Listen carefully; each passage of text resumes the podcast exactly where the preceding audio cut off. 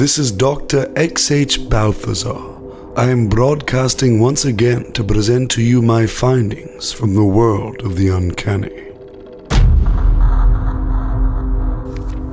A few mornings ago, I received a letter in the mail from a listener of this broadcast whose life has been shattered by what they describe to be an evil presence. Seeking to find peace by sharing their story, Mrs. Joan Bryer and her husband Harrison joined me in my dwelling.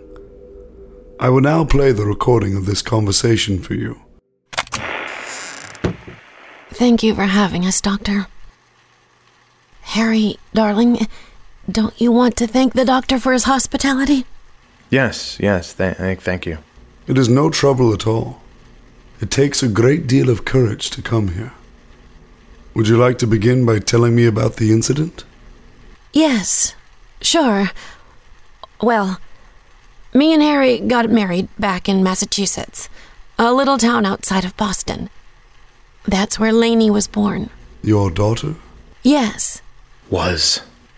Harry, please.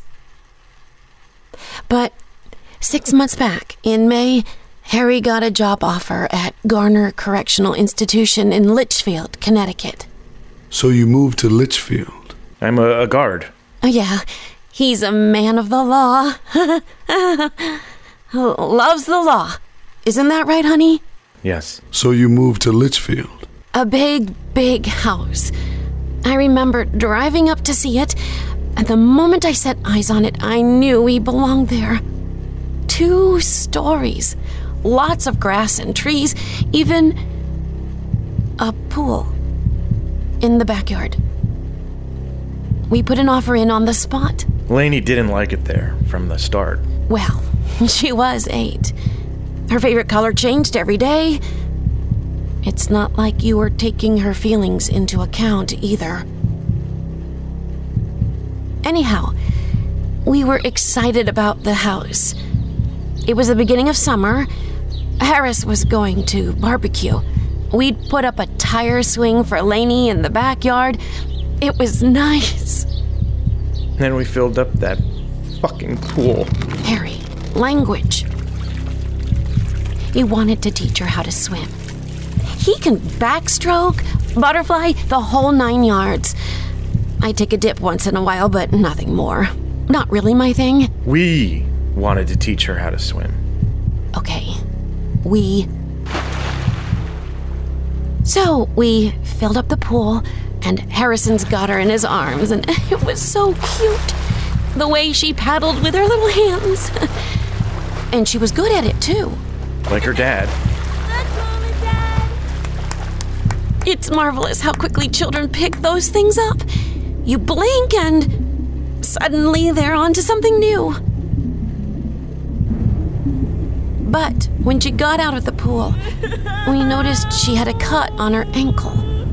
And we didn't know where it came from. Mommy, mommy. May I have a tissue? Please.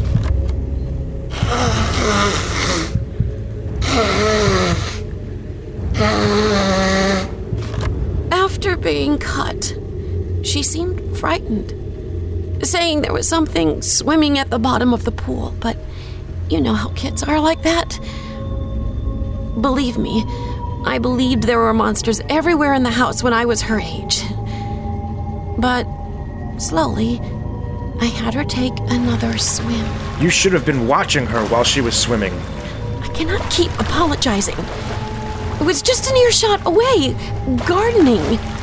She was in there two minutes before she jumps out and runs up to me crying. She said, There's something in the pool. Yes, honey. What is it? I don't know, but I can hear it underwater screaming. Let me look. Baby, there is nothing in the water. I don't know, but I can hear it underwater screaming. She's angry. It's just your imagination running wild, honey. Come here. Give mommy a hug. We should have listened to her rather than placating her. We couldn't have known, darling. If I have to hear that one more time. I'll stop saying it once you start hearing it. Harrison, I understand you are in a deep well of pain. Perhaps you would like to share the story from your viewpoint. That's all this is to you a story. This is my family, my life. Of course, and I do not take that lightly. My goal is not simply to tell stories, but to help audience members understand these experiences and the feelings behind them, no matter how raw and painful they are. Never mind. Tell him what happened, Joan. Well, Lainey wouldn't step foot in the pool after that. She kept saying she could hear that voice in her head. She was different after that. Sudden sounds made her jump like a dog. And she barely ate. And when she slept, she'd wake up crying so hard she would throw up. Poor baby. We even took her to see someone. A psychoanalyst, they call it.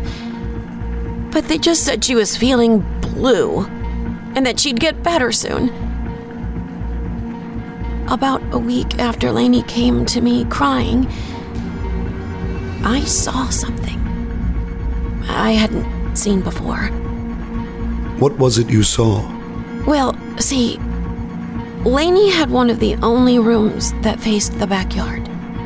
And one afternoon, when it was just me at home, and I was up in her room tidying up, I saw something out of the corner of my eye that caught my attention. Bubbles. At the edge of the pool, closest to her window, as though. as though someone or something was below the surface, breathing and waiting. I went down to the pool, but the bubbles had stopped. I thought my eyes must have tricked me. Soon we decided to cover up the pool. Lainey kept talking about the voice in the pool hurting her. It, it got better after that. Except the 4th of July. We just had to have people over. I was excited to entertain. Bought a case of beers, some burgers, and opened up the pool. It had been almost a month, and I guess I hoped that Lainey may have grown out of her fears. No one had arrived yet. We were still getting set up, and again, we just had our backs turned for a second. Just a second. And then I heard that. Splash. I knew. My heart sank to my feet. Mommy, Daddy, help! We both turned to see Lainey thrashing in the water. She seemed unable to move. Her body was being pulled down by what looked like a shadow. It didn't have a head, but it had eyes like flashlights and a gaping trench that looked like a mouth. I jumped in the water immediately. I used every single inch of strength I had to wrestle her out of the water. But the, the, the gravity, whatever was pulling her down, was so strong. And the shadow didn't touch us. She didn't want us. She wanted her. 30 seconds, a minute, two minutes. This demon had her in his arms at the, at the bottom of the pool. I mean, I'm a prison guard, right? I put monsters into cages and I make sure they don't escape to keep everyone safe, and I, I couldn't do that for my own daughter. I should have believed. I should have believed that she knew what one looked like too. Oh, Harry, it's not your fault.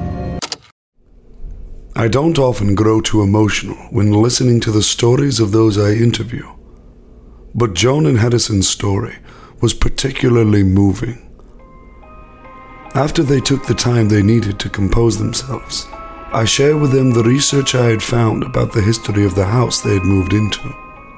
In some hidden records, I learned that a young girl named Diana Price had passed away some 30 years ago by being drowned by a family member in that very same pool. Now, to assume that Miss Price's death created the likes of a ghost is beyond my reach, but we cannot rule it out. It is a harrowing story that defies the laws of what we believe to be true, but should be meditated on. As always, I thank you for tuning in, listeners. And until next time, goodbye and good night.